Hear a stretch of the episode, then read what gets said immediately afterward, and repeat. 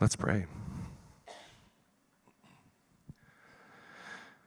Father God, we begin this morning by praising you, for we are a people that are glad in our Maker.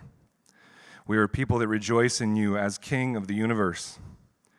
We praise your name this morning with singing and worship because you have performed amazing salvation for us and all those that are part of your kingdom. And we know that we could not perform it on our own.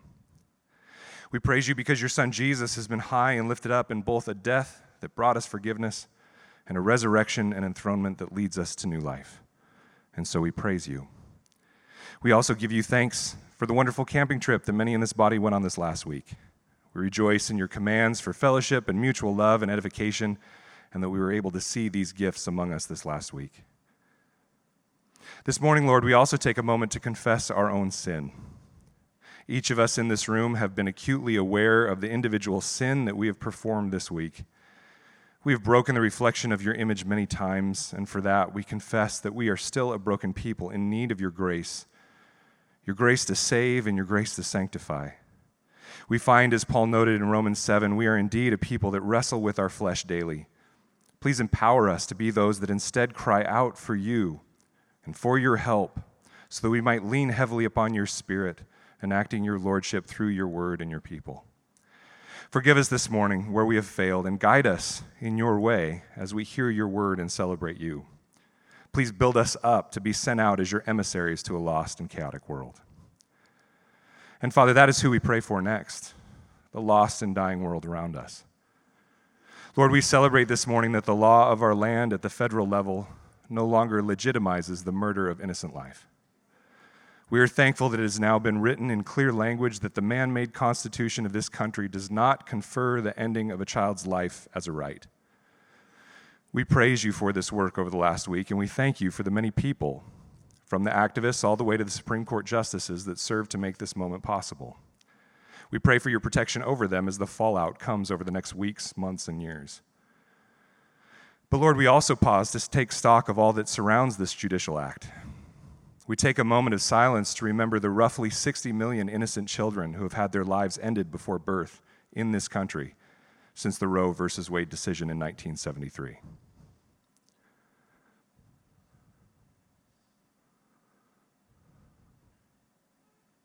God, please forgive us as a nation. We also remember the millions of women who have been lied to about the effects of an abortion and what it would have on them, their future, their future families, and their own mental, emotional, and spiritual health. God, please forgive us. We also remember the women within the larger church, and statistically, the reality that there are those even within this local church who are still wrestling with the guilt that the enemy continues to use to condemn them, even years after their abortion and after they have confessed to you and received your forgiveness. Please comfort them. And lastly, Lord, please forgive us for thinking that enacting laws in any capacity is the ultimate solution. While we are called to work for the welfare of this country, state, and city, please help us to remember that moving the decision on the legality of abortion back to the states is not a solution that ushers in your reign. It is currently serving to reinforce the fact that what is ultimately needed is redemption, conversion, and submission to your rule. As some states make abortion illegal, and some enshrine its supposedly human legality, and our cities overrun with people on either side of the picket line with venom in their mouths and hate in their hearts, we instead come to you this morning to humbly ask that you might grant us your resolve for your law, your love, and your life in the midst of a world that so badly wants to devour us in its culture wars. Help us to keep our minds and hearts set upon you and your gospel so that we might continue to preach your word which is what this world needs. This world shows its need for you in every moment. It shows its ongoing rebellion against you, and yet you died to redeem us and draw us to yourself. And so we again cry out, Lord, come quickly and save us from ourselves. This morning, Father, we also pray for our brothers Nick and Brian as they are at Gracious Cross Reformed Church here in Salem, to love that church and support them as they go through a difficult time. We pray that you would use Nick's preaching of the word there this morning, and Brian's love and encouraging spirit to care for the elders, deacons, and the church, and that it would help them in this difficult time. We thank you that we as a covenant church family can provide support to another church in their pain. It humbles us and reminds us that we have needed and will need the assistance of many others as we navigate the difficulties of our own humanity in our effort to strive after you. We pray that Nick's words would be of you for that church today. And we also pray, Lord, for Salem Reformed Baptist Church and Pastor Gustavo Barros. Lord, as we see this current division that has caused one church family to now become these two, we are reminded of the concerns of the first century church that we will even study today. It serves to remind us that while your kingdom has been inaugurated, it has not been consummated. And so we look forward to the day when all that remains of our divisive and sinful selves is that they are tossed away, and what remains is the bride of your church, washed clean in your atoning work and carrying out the end of your redemptive plan in eternal worship. Please be with both local bodies this morning as they are served by those preaching. And Lord, lastly, we pray for ourselves. We pray, pray that you would sanctify our, our hearts as we listen to our elder, pastor, and brother Tyler preach from your inspired, inerrant, and sufficient word. Please support him physically, mentally, emotionally, and spiritually as he serves you and serves us. While all around us and even in your global church might be in chaos, we are thankful that we can be reminded of this truth the grass withers, the flower fades, but the word of our God will stand forever. May our hearts be open to hearing your word. In Jesus' name, we pray for all of this. Amen. Amen. Amen. Go ahead and have a seat. good morning. It's good to be here with you all. Uh, I think before I start, this is not on the script. I need to publicly repent in sackcloth and ashes for all of the times I've criticized Hans for going long. Um, if that's a little bit of foreboding of today's message, uh, just what it is. Uh, as always, I feel the weight of preaching the word uh, but also the tremendous joy that comes from the personal study that I get to do in preparation and the privilege it is to be the Lord's instrument of encouragement and conviction. And the text before us this morning is among the most recognizable from Revelation. And as we study through what it says and its implications for us as Christ followers, I pray that we would hear it fresh, that it would renew our hearts and transform our minds to be more like Christ's. And so I'm going to invite you to turn to our text this morning in Revelation 19, verse 11. And while you're, do that, while you're doing that, I'm going to introduce the text. As the Roman Empire grew in the 5th century BCE, it began to employ a practice that would unify its citizens and help galvanize the link between its organized religion, its civil government, and its military empire. When a victorious emperor or general returned to Rome, they would celebrate the victory by holding what is known as a triumphus, or a triumph, for those of you who don't ixpe attenlay. During that ceremony, a processional would start just outside the city and proceed down the main road to the temple of Jupiter, the god of war, where the general would offer sacrifices in thanksgiving to that god. The general would be known as what is called the vir triumphalis, or the man of triumph and he would be given godlike status for the day. He would be clothed in a fine white toga, edged in red and gold, and red boots, symbolically representing the blood of his enemies trampled under his feet. He would be given a gold laurel crown to symbolize his victory, and he would also wear the finest crowns and jewelry captured from his defeated enemies. The victor would ride in a gold gilded chariot pulled by four white horses. And preceding the victor would be all of the captured enemies and slaves who would be forced to walk in chains ahead of the victor. And also behind him would be his family on white horses, followed by his soldiers, also dressed in fine white togas and crowned with laurel leaves. These soldiers would lead the crowd along the parade route in songs of praise to the general and to the emperor. The extravagance and pomp of these events were massively expensive to put on and would have pumped huge amounts of money into the economy because everyone participated. And as Americans, we instantly recognize this tradition because we observe the tradition of a triumphus that share many of the same goals as ancient Rome. Each year, we hold a triumph in rotating cities across the country where we pay homage and celebrate the man of triumph. We give honor and worship to our organized religion. We celebrate the growth of our economy and empire. We celebrate victories that were won with hard fought battles in the trenches by dropping bombs or throwing bullets, where our side came out and punched them in the mouth. We've seen even victories won with religious themes a heave and a prayer, an immaculate reception, a Hail Mary, or my least favorite, the helmet catch. Well, it has been many decades since a triumph has been held in this part of the country. 1977, sad.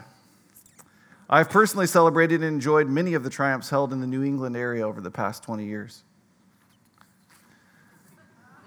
I have enthusiastically applauded the efforts of the greatest field general ever to do battle, the greatest vir triumphalis, and at times have even taken his name on my back.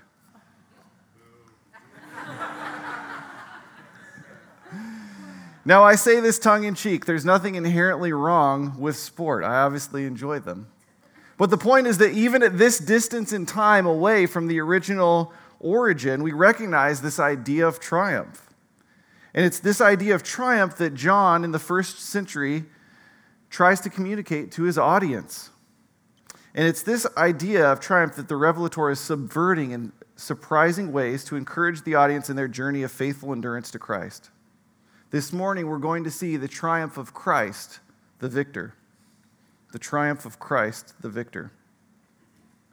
And when I think of this passage that we're about to study, I've heard it taught with emphasis as a climactic battle between good and evil, and that this is a picture of Christ as an action hero like warrior who embodies and gives justification for all of man's violent tendencies. One former evangelical influencer proclaimed about this text, and I quote In Revelation, Jesus is a prize fighter with a tattoo down his leg, a sword in his hand, and a commitment to make someone bleed. That is the guy I can worship. I can't worship the hippie diaper halo Jesus because I can't worship a guy I can beat up. End quote. Now, this caricature of a crucified, resurrected, and glorified Christ has little to do with the, the promised Messiah of the Old Testament, the revealed person of Jesus Christ presented in the gospel narratives, or the risen king in the New Testament that the New Testament writers willingly proclaimed and gave their lives for. May the church have ears to hear what the Spirit says this morning from Revelation. Let's read our text together. Revelation 19 11. Then I saw heaven opened, and behold, a white horse. The one sitting on it is called Faithful and True, and in righteousness he judges and makes war. His eyes are like a flame of fire, and on his head are many diadems. And he has a name written that no one knows but himself. He is clothed in a robe dipped in blood and the name by which he is called is the Word of God. And the armies of heaven, arrayed in fine linen, white and pure, were following him on white horses. From his mouth comes a sharp sword with which to strike down the nations, and he will rule them with a rod of iron. He will tread the winepress of the fury of the wrath of God Almighty. On his robe and on his thigh he has a name written King of Kings and Lord of Lords. Then I saw an angel standing in the sun, and with a loud voice he called to all the birds that fly directly overhead Come, gather for the great supper of God, to eat the flesh of kings, the flesh of captains, the flesh of mighty men, the flesh of horses and their riders, and the flesh of all men, both free and slave, both small and great. And I saw the beast and the kings of the earth with their armies gathered to make war against him who was sitting on the horse and against his army. And the beast was captured, and with it the false prophet who in its presence had done the signs by which he deceived those who had received the mark of the beast and those who worshipped its image. These two were thrown alive into the lake of fire that burns with sulfur, and the rest were slain by the sword that came from the mouth of him who was sitting on the horse, and all the birds were gorged with their flesh. This is the word of the Lord. The immediate context of this passage stands in contrast to the passage that Nick taught last week.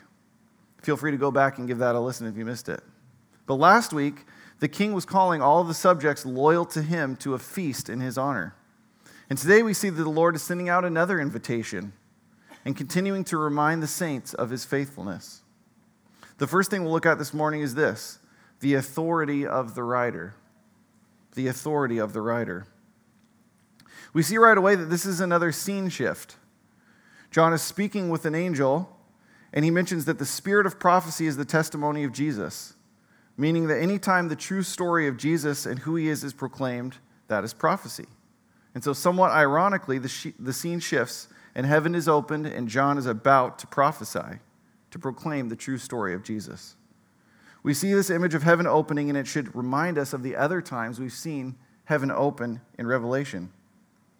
When we saw heaven open in Revelation chapter 4, it was with the throne room scene, setting the stage for the seven seals to be opened. When we saw the heaven open again in chapter 15, it was connected with the seventh plague. And then when we saw it open in chapter 11, it was with the seventh trumpet. Each time it signifies another important section of the vision, specifically connected to the Lord's judgment. It should be no surprise then that here we see these scene shifts from a different perspective. I don't need to say it at this point, but for those of you who have been listening, it is indeed another recapitulation.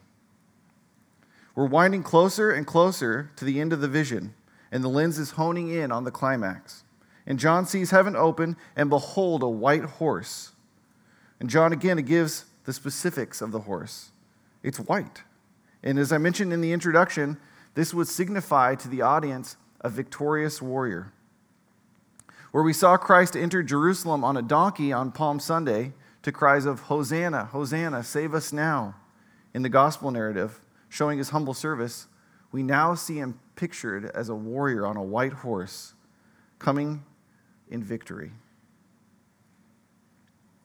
What's interesting here is that John doesn't name Jesus specifically, he just describes the character of the rider and lets the audience draw its own conclusions about who it is. But the audience will re- instantly recognize him because it calls back to the beginning of the book. He says, The one sitting on the horse is called faithful and true. This calls back to chapter 3, where Jesus speaks to the church at Laodicea and calls himself the faithful and true witness. He counsels the church to be zealous, to get the white robes which only he can give. We saw this idea alluded to last week and in verse 14 of today's text. He then tells the church that those that conquer will sit on the judgment throne with Christ, again, speaking of the theme of the rider's authority to judge. And John goes on to write In righteousness, he judges and makes war. Now, in ancient Hebrew culture, it wasn't actually the king who had the authority to wage war. It was only at the direction of Yahweh himself that the nation of Israel had the ability to wage war. And even though, and even then, it was with limited terms of engagement. But here we see this rider judges and makes war. How did this rider get this authority? Well, here's what Jesus said about himself in Matthew 28 18. He said, all authority in heaven and on earth has been given to me. Go therefore and make disciples of all nations, baptizing them in the name of the Father, and of the Son, and of the Holy Spirit, teaching them to observe all that I have commanded you. And behold, I am with you always, even to the end of the age. Jesus says that the authority has been given to him. And as a result, we as his followers implore the world to follow the good news of the gospel in obedience to our King.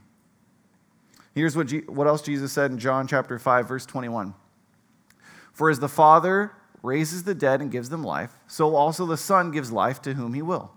For the Father judges no one, but has given all judgment to the Son, that all may honor the Son just as they honor the Father. Whoever does not honor the Son does not honor the Father who sent him. Truly, truly, I say to you, whoever hears my word and believes him who sent me has eternal life. He does not come into judgment, but is passed from death to life. Truly, truly, I say to you, an hour is coming and is now here, when the dead will hear the voice of the Son of God, and those who hear will live. For as the Father has life in himself, so he has granted the Son also to have life in himself. And he has given him authority to execute judgment, because he is the Son of Man. Jesus, the Son of Man, prophesied in Daniel 7, has received authority from God the Father to execute judgment on his behalf. Because, by nature of being one with God, Jesus is a perfect representation of God and can render justice that is based on eternal truth and holiness. And John goes on in verse 12 uh, of Revelation 19 here to add this description of authority. He says, His eyes are as flames of fire. This picture communicates to the early audience that the rider sees all things and judges all things. And we see this image calling us back to Daniel and to the introduction in Revelation, where Jesus is described as having fiery eyes and a two edged sword coming from his mouth. In chapter 1, Jesus is described as the Alpha and the Omega, the one who was and is and is to come, the Almighty. He says he has died and is alive forevermore. He has the keys to death and Hades. He has authority over life and death because he is God. And back in Revelation 19, he then describes the rider as having many diadems or crowns on his head. This is in direct contrast to the dragon with its seven diadems and the beast with its ten diadems. John just says, many crowns. It's symbolic language. It's not necessarily literal, it's just there's a lot of them. It signifies that Jesus has the supreme authority to rule the entirety of heaven and the cosmos versus the temporary, limited authority given to the beast. The next phrase in our passage from today that John uses is a name written that no one knows but himself. Now, this is an interesting phrase that can mean a few different things, but it seems like there's a clear connection between the letter to the church at Pergamum in Revelation 2, because the letter is from the one who has the sharp, two edged sword. And the promise is to those that conquer they will be given a new name that no one knows except for the one who receives it.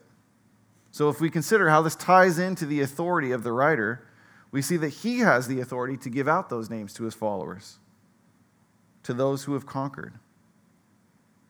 The Son has the power to give life, he has the power to execute judgment. He has the power to give out that hidden manna. Jesus says He is the bread of life.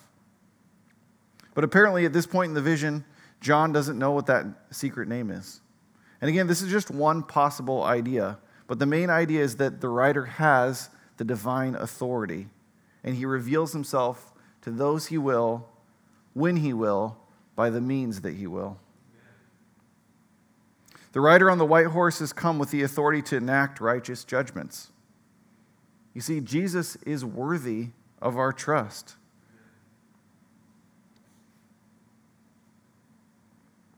He does not change from who he says he is and who he has revealed himself to be. So we have confidence to follow his example, even at great personal cost. Christ calls each of us to pick up our cross and to follow him. So, brothers and sisters, here is my first question for us to consider this morning Do we trust Christ as our King to be faithful and true? Do we give him the authority as Lord of the cosmos to tell us how to organize our lives and to guide how we live? Do we have faith that if we pick up that cross, that Christ will use his authority in love, not in power, but in love, to those who follow and obey his just commands? Or have we bought into the lie of the beast that all authority is bad? even authority wielded in love by a holy, loving God. In carrying the cross, Christ is inviting us to submit to his authority by following his example, to lay down our lives, to pick up his righteousness, the garment that can only be won through faithful, obedient endurance. Christ has already secured the victory by his authority as God. It is ours to follow him in humble obedience. And that brings us to point number two this morning. Victory secured by the blood of the self sacrificing king. Victory secured by the blood of the self sacrificing king. Let's go back and reread this section just one more time so it's fresh. He is clothed, starting in verse 13. He is clothed in a robe dipped in blood, and the name by which he is called is the Word of God. And the armies of heaven, arrayed in fine linen, white and pure, were following him on white horses. From his mouth comes a sharp sword with which to strike down the nations, and he will rule them with a rod of iron. He will tread the winepress of the fury of the wrath of the God Almighty, God the Almighty. And on his robe and on his thigh he has a name written King of Kings and Lord of Lords. I want to focus in here on what the, what the rider is wearing. And I hope you'll see why it's important, why we can't just gloss over it. In a traditional Roman triumph, as I mentioned earlier, the victor would wear a robe trimmed in red and red boots, symbolizing the blood of his enemies. But remember, this is a subversion of this classic trope. John is saying, here's what you would expect from the beast, but here is how Jesus does it differently. Many will teach that the blood on Jesus' robe is the blood of his enemies. And while coming from a violent, power crazed culture, this image suits us, I would humbly submit to those teachers that the blood does not mean what you think it means. Everywhere else in the book of Revelation, we see blood exclusively referring to the blood of the saints and the blood of the Lamb. So its use here as blood of God's enemies would be incongruent with the progressive recapitulation view that we've been teaching from. There are some other clues from the text about the nature and significance of this bloody robe. Because immediately after we see the rider with the robe dipped in blood, we see the armies of heaven. And it mentions specifically that they're clothed in garments of pure white. And we've seen these garments before, as recently as last week. But we also see them in the letters to the churches at Sardis and Laodicea. Christ implores them to get the white garments that can be only obtained through him and through conquering. And we also see them in chapter 7 of Revelation. Here's what it says in Revelation 7 13 and 14. Then one of the elders addressed me, saying, Who are these clothed in white robes, and from where have they come? I said to him, Sir, you know. And he said to me, These are the ones coming out of the great tribulation. They have washed their robes and made them white in the blood of the Lamb. The followers of the Lamb have made their garments white by washing them in the blood of the Lamb, meaning their righteous attire was made such because they have been thoroughly covered by Jesus' shed blood. The immediate appearance of these white clad saints, in contrast with the blood-stained rider, gives a huge hint about where the blood was flowing. In the opening of this section, the rider is described as faithful and true, and it says he judges and makes war. And again, this plays into the triumph picture. And according to Levitical law, issues of a judicial nature needed at least two witnesses. In this scene, the robe stained blood serves as an evidentiary witness to the gruesome death and bloodshed that Jesus suffered at the hands of the beast. We see in the Passion narrative that Jesus is clothed in a purple robe, a twisted crown of thorns is laid on his head, and he is beaten and bruised and ultimately nailed to a cross. Blood is flowing from his head, his back, his hands, and his feet. But before this, the crowd was even given a brief moment to change course. Pilate offers them the option to choose between the violent insurrectionist Barabbas or Jesus, the Christ. And their response is just what we've seen in Revelation from those set against the Lamb. There is no repentance or recognition of wrongdoing. Here's what it says So when Pilate saw that he was gaining nothing, but rather that a riot was beginning, he took water and washed his hands before the crowd, saying, I am innocent of this man's blood. See to it yourselves. And the people answered, His blood be on us and on our children. Then he released for them Barabbas, and having scourged Jesus, delivered him to be crucified. So Jesus' own blood stands as a witness to the injustice and the violence perpetuated by the beast and his prophet against the Lamb. It is this witness and the testimony about Jesus that makes the rider just in his judgments against the beast and justified in his war against the kingdom of the beast. And then it says at the end of verse 15 in Revelation that he will tread the winepress of the fury of the wrath of God. We've also seen this image before in, Revelation. In Revelation 14, we saw Christ harvest the grapes of wrath and tread out the grapes with blood flowing to the height of a horse for miles and miles. Here's what it says in Revelation 14, 19, and 20. So the angel swung his sickle across the earth and gathered the grapes, the grape harvest of the earth, and threw it into the great winepress of the wrath of God. And the winepress was trodden outside the city, and blood flowed from the winepress as high as a horse's bridle for 16 stadia. I want you to pay attention to the language here of where the winepress was. It was outside of the city. Again, when we see blood flowing in Revelation, it is the blood of the saints or the blood of the Lamb. So, how do we know whose blood is pictured here on the, the robe of the rider? Well, here's what it says in Hebrews 13 11 through 15. For the bodies of those animals whose blood is brought into the holy places by the high priest as a sacrifice, for sin and burned outside the camp. So Jesus also suffered outside the gate in order to sanctify the people through his own blood. Therefore, let us go to him outside the camp and bear the reproach he endured. For here we have no lasting city, but we seek the city that is to come. Through him, then let us continually offer up a sacrifice of praise to God, that is, the fruit of lips that acknowledge his name. Christ was killed by the kingdom of the beast and his prophet outside the city at Golgotha. And as Christ followers, we pick up our crosses and we go out to him outside the city and we suffer the same reproach as our king, that we might be welcomed into Zion, the everlasting city of our God. The blood being trod out is the blood of the martyrs who are crying out for vengeance, of whom Jesus is the firstfruits. God is angry with his enemies because they have shed the blood of the innocent. And Christ is treading out for Babylon a special vintage of her own making. Here's what we've seen so far in Revelation For they have shed the blood of saints and prophets, and you have given them blood to drink. It is what they deserve.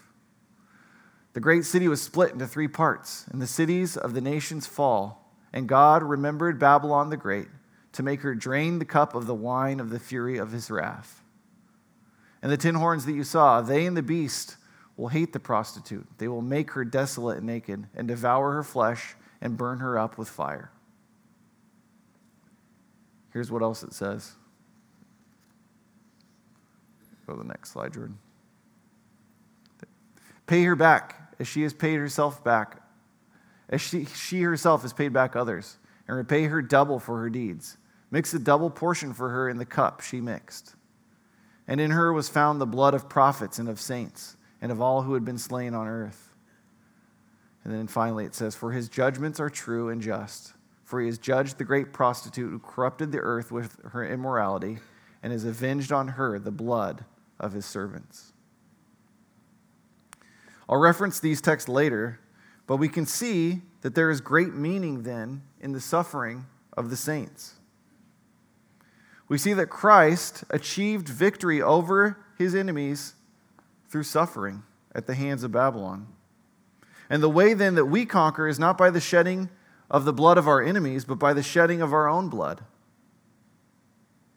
We become like Christ, faithfully enduring the worst that the beast and his agents can do to us. But in the midst, we don't lose heart because we know that Christ has already overcome the world. Here's what the Apostle Paul wrote to the early church Philippians 3 8 through 11. It says this Indeed, I count everything as loss because of the surpassing worth of knowing Christ Jesus my Lord. For his sake, I have suffered the loss of all things and count them as rubbish, in order that I might gain Christ and be found in him, not having a righteousness of my own that comes from the law but that which comes through faith in Christ, the righteousness from God that depends on faith, that I might know him and the power of his resurrection, and may share in his sufferings, becoming like him in his death, that by any means possible I may attain the resurrection from the dead. The means by which we defeat death and attain a resurrection is by faith in Christ that leads us to share in our sufferings with him. The very fact that his robe is covered in his own blood is what allows him to defeat the injustice and death brought on by Babylon. Brothers and sisters, this means that we have to allow ourselves to suffer. We can't avoid suffering if we're to be renewed in the image of Christ. And this is incredibly difficult to do in a culture that says if it's difficult, if it's painful, if it takes any amount of time or sustained effort, then it's either bad for you or you're not doing it right. If something causes you suffering on any level, you should avoid it and just be true to yourself. When we allow ourselves to sit in our grief, in our agony, and in our pain instead of avoiding it, pretending it doesn't exist, or constantly distracting ourselves, we share in the same sufferings as Christ. And he has promised to comfort us in the midst of those sufferings, that we might faithfully endure to the end. You see, God uses our suffering to draw us closer to Him.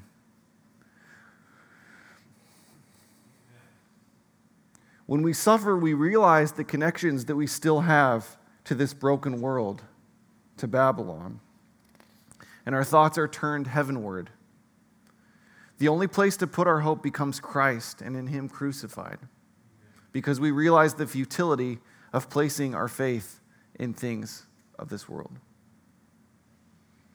Friends, is there an area of suffering you need to embrace in your life right now instead of avoiding?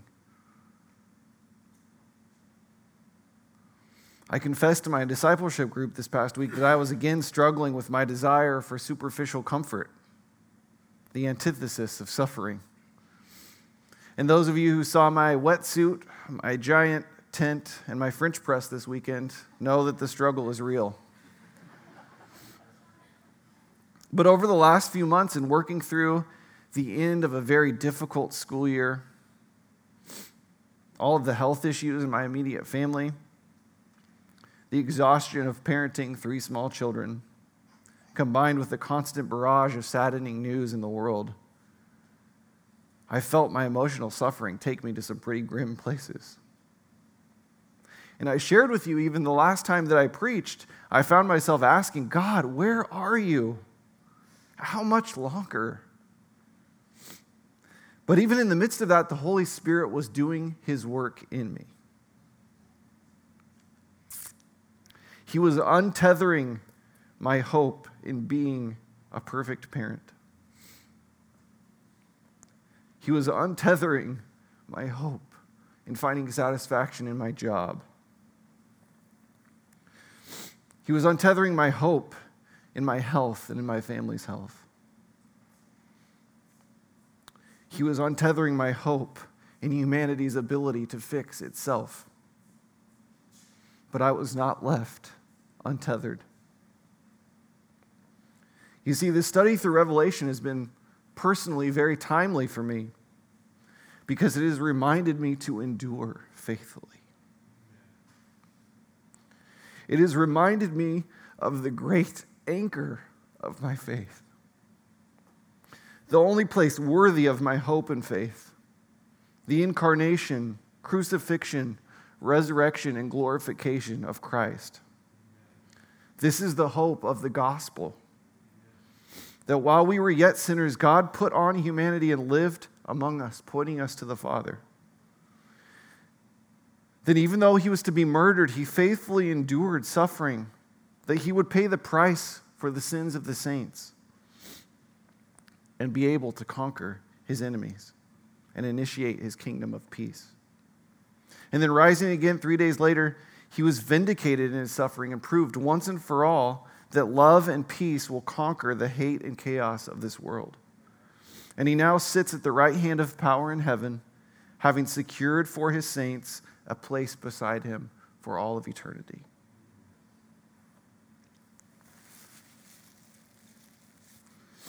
Folks, we wait for that day that Christ will return as we see him pictured here on his white horse in ultimate victory. But we don't have to wait for that day in the future to realize the hope and peace of Christ. Today is the day to experience that hope and joy. The hope and joy of salvation bought with the precious blood of the Lamb. The Lord has graciously allowed me to experience small sufferings in my life that I might rely more and more on His Holy Spirit for peace, for hope, for joy. Not material things, my job, my relationship with my kids, or whatever dopamine hit I'm chasing that day. I'm learning that my hope and peace is in Christ and in the surpassing worth of knowing Him. This is all my hope and peace to him goes. Nothing but the blood of Jesus. Brothers and sisters, we are not a people who seek out suffering, but we are also not a people who avoid it. May we experience the peace of God this week as we allow Him to be our hope and peace in the midst of our suffering.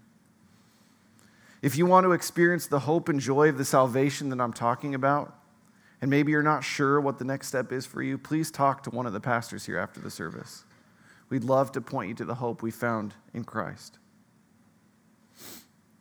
And back in our text in Revelation, we see that the rider uses a sharp sword from his mouth to strike down the nations. And he says it will, he will rule them with a rod of iron. This imagery shows again that he has the authority to judge, that his judgments and rule will last forever. And while this picture connotes a violent image in our minds, we should remember that the sword from his mouth is simply the truth of his word. He judges the nations by his words when he says in John 3:36, "Whoever believes in the Son has eternal life; whoever does not obey the Son shall not see life, but the wrath of God remains on him." His sword is simply the reminder and the playing out of the natural consequences he has already proclaimed. God's rule will last forever, and the truths of his word will serve as a guide. The word rule could also be translated to shepherd.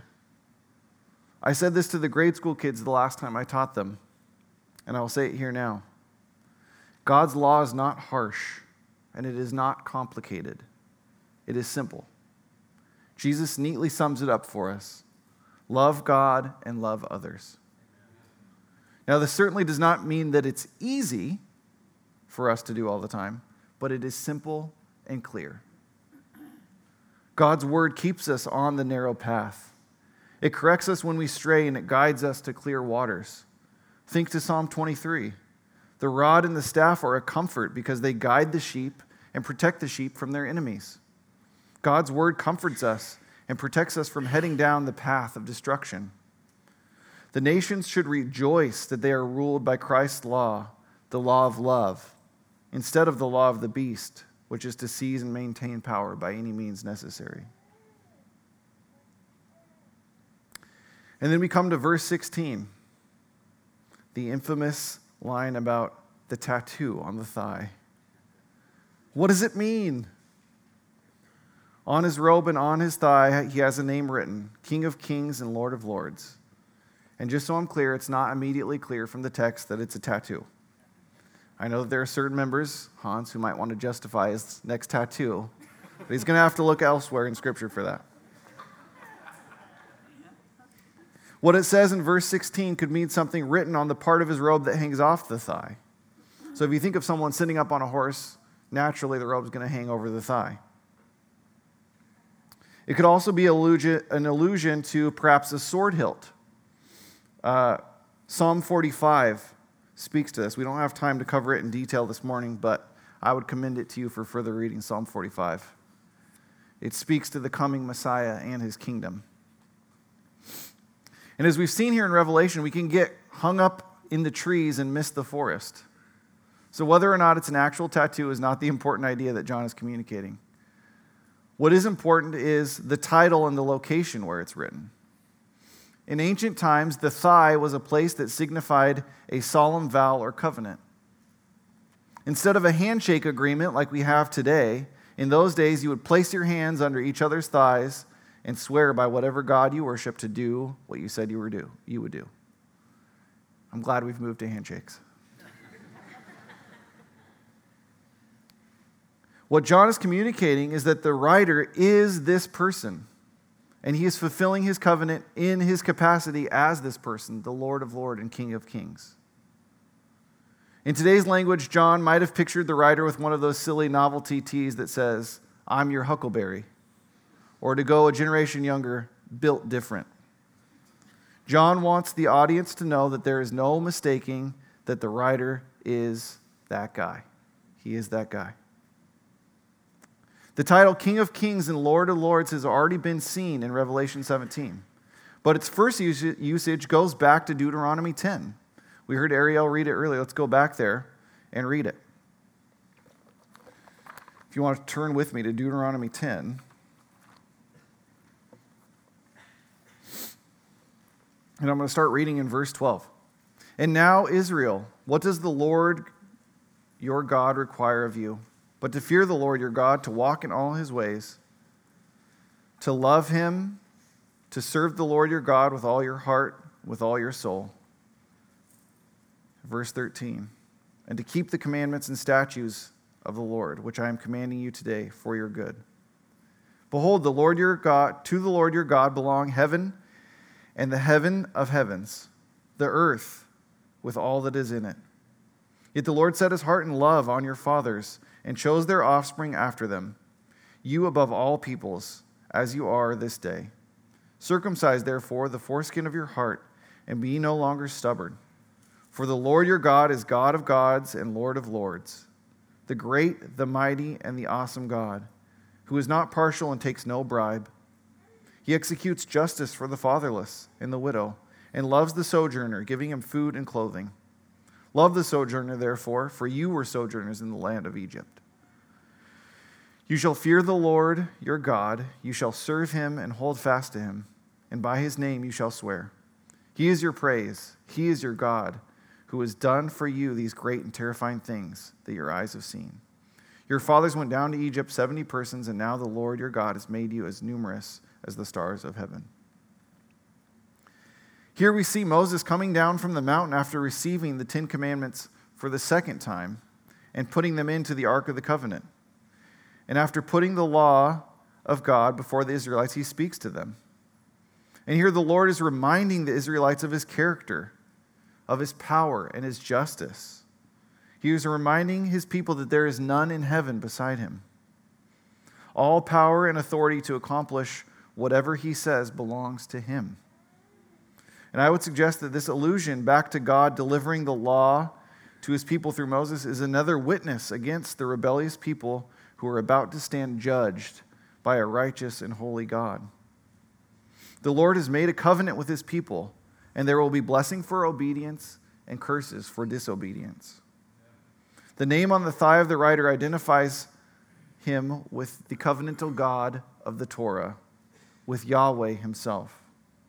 God has promised to purify a kingdom of people for himself and to rightly and fairly judge those who rebel against his rule.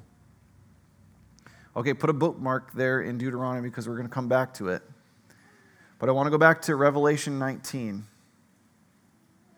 And I want us just to consider for a second how dense that section of text is that we've studied so far, just from 11 to 16.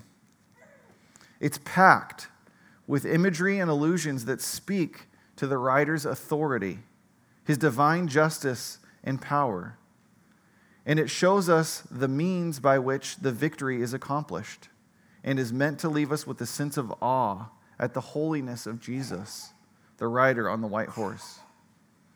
We are left with no doubt that whatever happens next, the Almighty God is justified and ultimately loving in carrying out judgment. This section of text establishes and gives an explanation for what happens next. In the last section of our text this morning, we see a feast of just desserts. A feast of just desserts.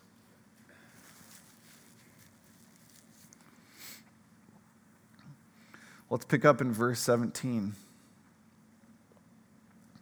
Then I saw an angel standing in the sun, and with a loud voice he called to all the birds that fly directly overhead Come gather for the great supper of God, to eat the flesh of kings the flesh of captains, the flesh of mighty men, the flesh of horses and their riders, and the flesh of all men, both slave and free, both small and great. And I saw the beast and the kings of the earth with their armies gathered to make war against him who was sitting on the horse and against his army. And the beast was captured, and with it the false prophet, who in its presence had done the signs by which he deceived those who had received the mark of the beast and those who worshipped its image. These two, were thrown alive into the lake of fire that burns with sulfur. And the rest were slain by the sword that came from the mouth of him who was sitting on the horse, and all the birds were gorged with their flesh. Finally, it's my opportunity to preach hellfire and brimstone.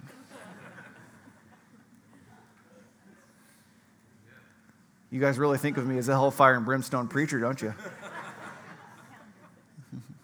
Yeah, I need a sturdier podium to pound.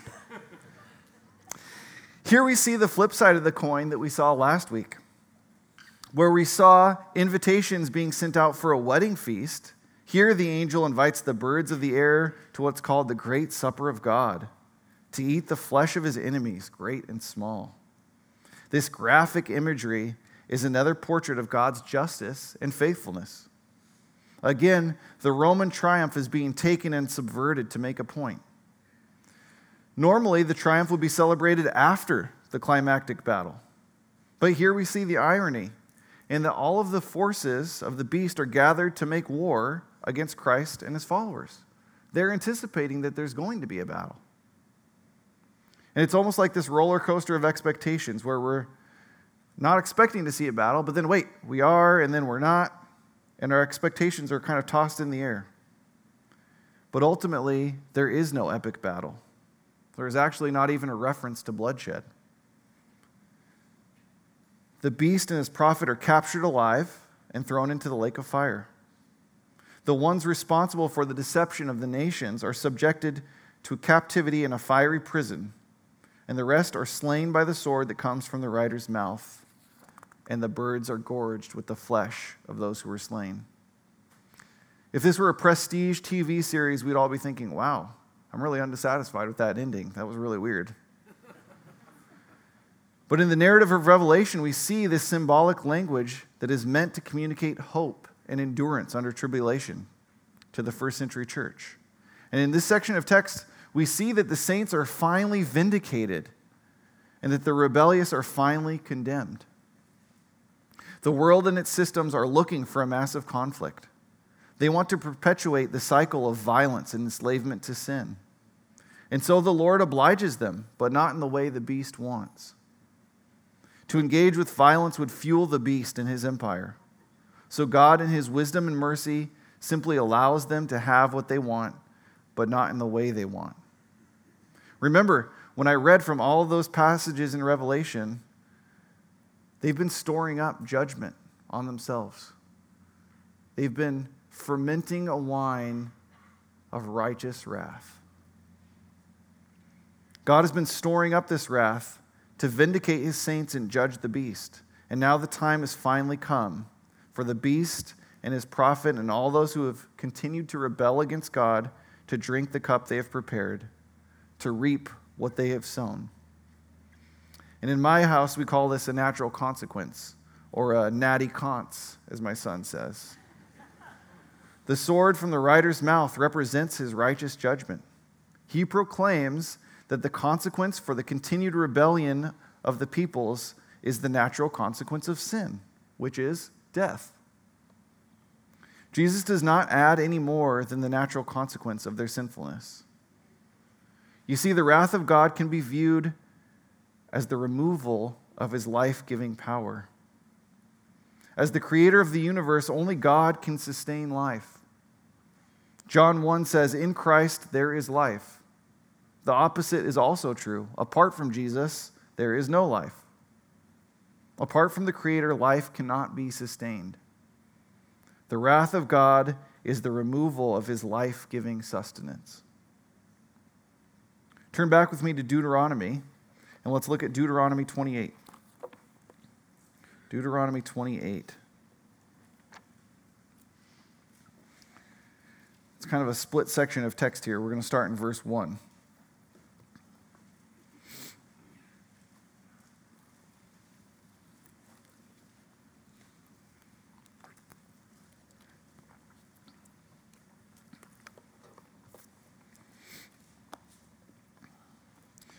Deuteronomy 28 1. and if you faithfully obey the voice of all the Lord your God, of the Lord your God, being careful to do all his commandments that I command you today, the Lord your God will set you high above all the nations of the earth. And all these blessings shall come upon you and overtake you if you obey the voice of the Lord your God. Blessed shall you be in the city, and blessed shall you be in the field. And then it goes on in verse 7 the Lord will cause your enemies who rise against you to be defeated before you.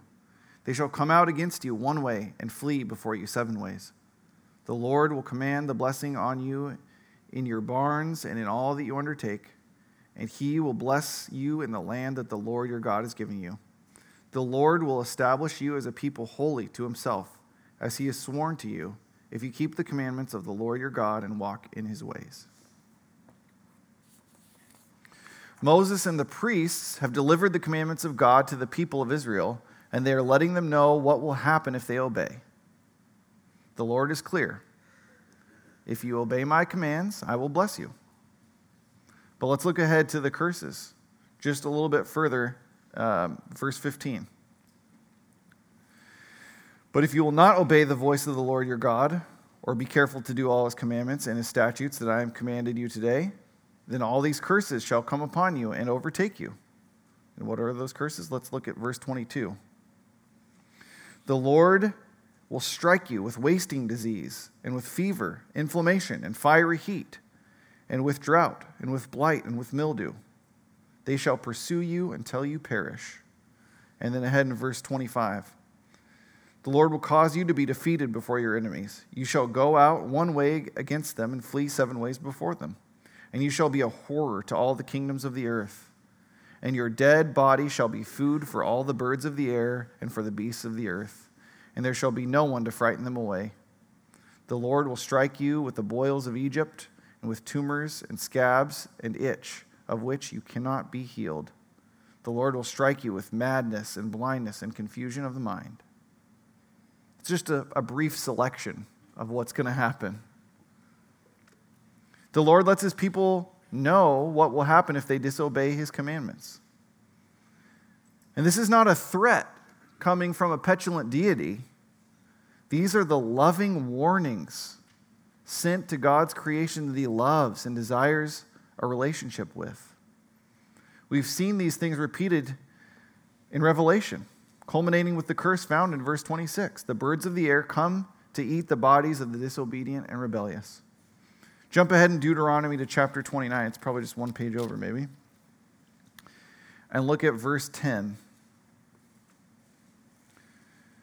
And this is where the people of Israel renew the covenant. It says, You are standing today, all of you, before the Lord your God, the heads of your tribes, your elders, and your officers all the men of Israel, your little ones, your wives, and the sojourner who is in your camp, from the one who chops your wood to the one who draws your water, so that you may enter into the sworn covenant of the Lord your God, which the Lord your God is making with you today, that he may establish you today as his people, and that he, he may be your God as he promised you, and as he swore to your fathers, to Abraham, to Isaac, and to Jacob.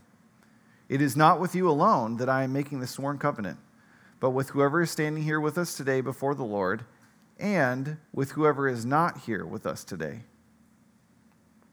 This sounds familiar, right? The blessings and the cur- curses aren't just for some people, they're for everyone. And we are all accountable for living in obedience to Christ, from the small to the great.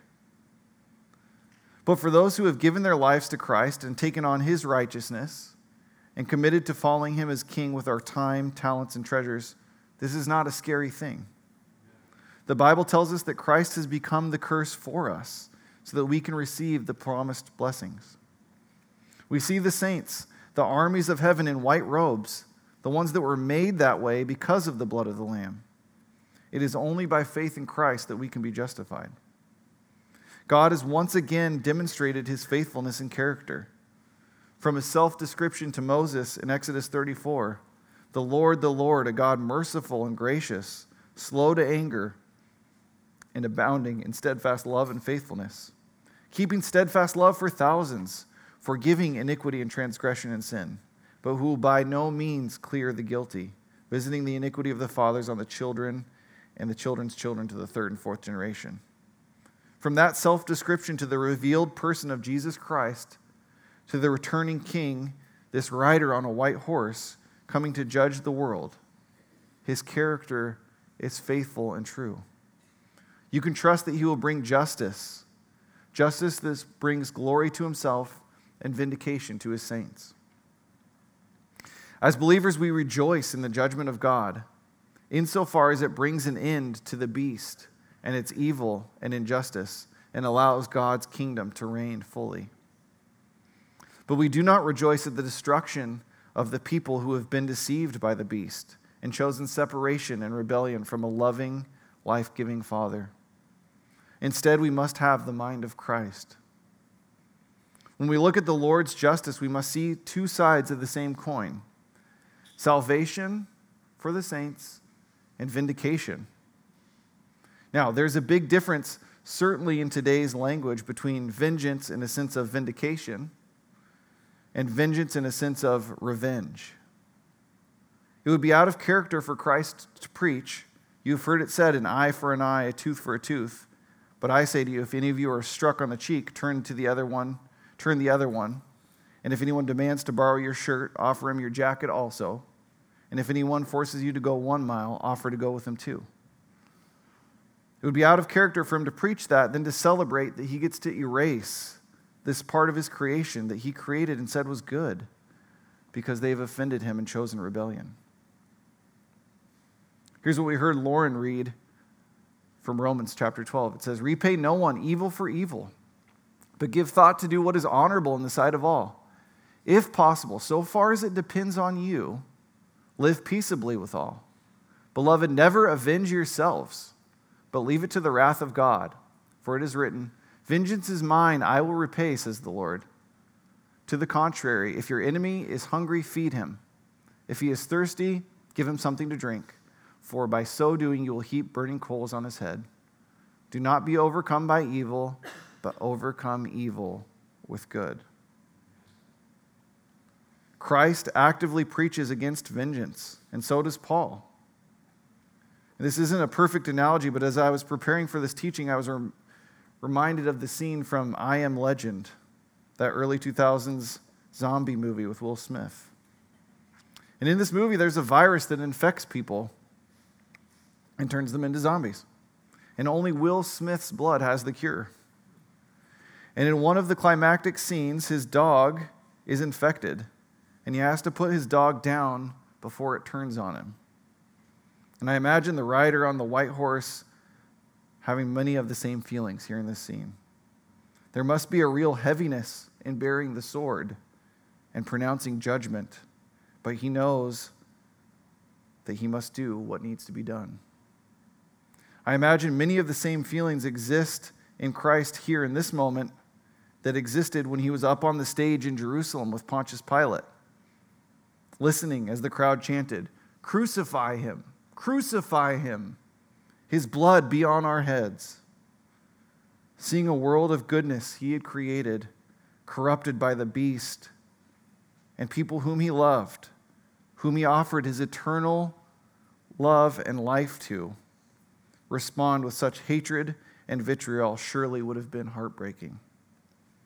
But with a word, Christ allows the rebellious world to come to its self destructive end.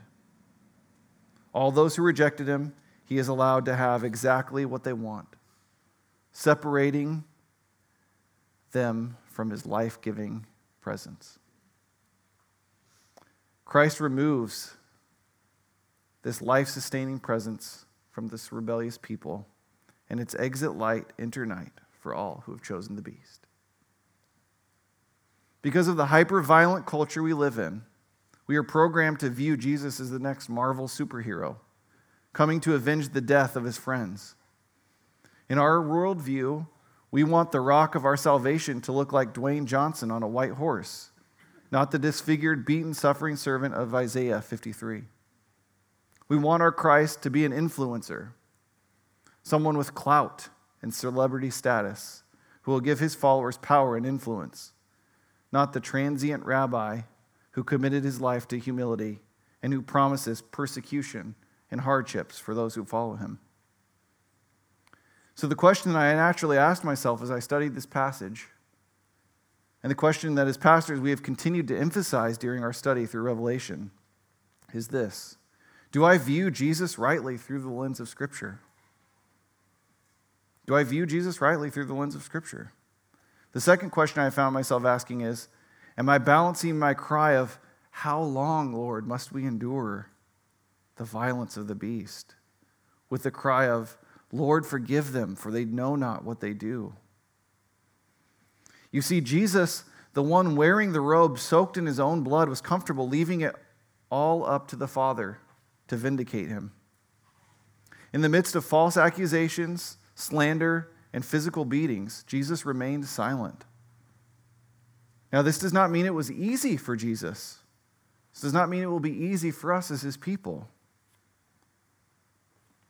Jesus himself was literally sweating blood as he prayed in the Garden of Gethsemane Father, is there any other way? But he ultimately left vindication to the only one who can judge rightly.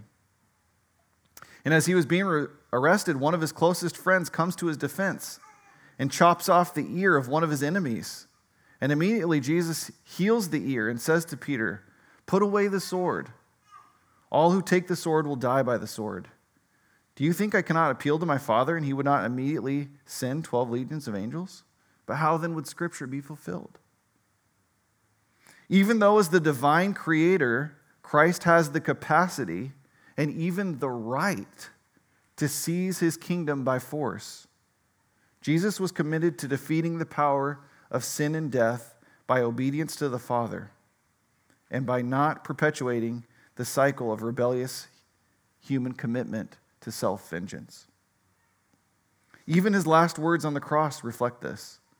As the blood is dripping off his body, he says, It is finished. In other words, I've traveled through this life, I've suffered the ultimate injustice, I've looked sin and death in the face, and have responded with obedience and faithful endurance. Father, forgive them, for they know not what they do.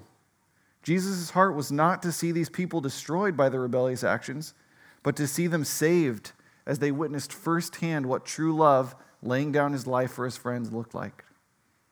He gave up his rights even as the fully God, second member of the eternal, self existent Trinity, for revenge. Into your hands I commend my spirit, he said, as he breathed his last breath. Jesus fully trusted that the Father would vindicate him and that the Lord would be his salvation. Brothers and sisters, are we comfortable leaving our vindication in the hands of the one who preached and practiced nonviolent restorative justice? Or would we prefer being the Lord's agent of vengeance, seeking out our own justification and revenge? Do we actively defend the gospel by graciously pointing others to the mercy and forgiveness of Jesus? Or are we looking to fight in the culture war, actively provoking others who disagree with us, putting stumbling blocks in front of the gospel, and seeking to justify our own opinions? Do we trust Christ to be our vindication? I'm not just talking on an existential level. I'm talking about every level. Friends, we can't skip straight from the incarnation to the crucifixion and then right to Christ's return and gloss over the in between parts. As disciples, we must allow Jesus' life to have meaning apart from a father son legal transactional checkbox that produces an appropriate penal substitution. That is certainly not to minimize the cost that Jesus paid to rescue us from our sin. It's simply to say, when we skip over how Jesus lived his life, the things he said and did, his revealed character, our view of salvation can be disconnected from the moral, ethical, and spiritual implications that Jesus' life has for its followers. So, brothers and sisters, I ask again do you trust Christ to be your vindication? If you are faced with the loss of a job because of the gospel, do you trust Christ? If you are faced with strained family relationships because of the gospel, do you trust Christ? If you are faced with the removal of all the comforts of the world, the things the world says is good, gross materialism, a constant social media presence, a loud voice and perceived power in the political sphere because of the gospel? Do you trust Christ to be your vindication? The world is full of people seeking their own vengeance, their own forms of justice, their own salvation. But as ambassadors of a higher kingdom, we preach the gospel and we wait patiently for the Lord to do his work. Revelation has shown us that the Lamb does not take his kingdom by force, but by patient endurance through suffering. Jesus has the authority to judge, and we find our hope and peace knowing that his suffering has made us righteous, and we will be vindicated by our King at the last day. We know that our salvation is secure, bought with the precious blood of the Lamb, and for those of us whom Christ has called, we patiently await the return of our King. We know that Christ will judge those who continue in their rebellion. And so, as strangers in a strange land, we continue to preach Christ crucified until he returns, that we might bring others to a saving knowledge of the King of Kings and the Lord of Lords. Mission Fellowship, rest assured that your King will come.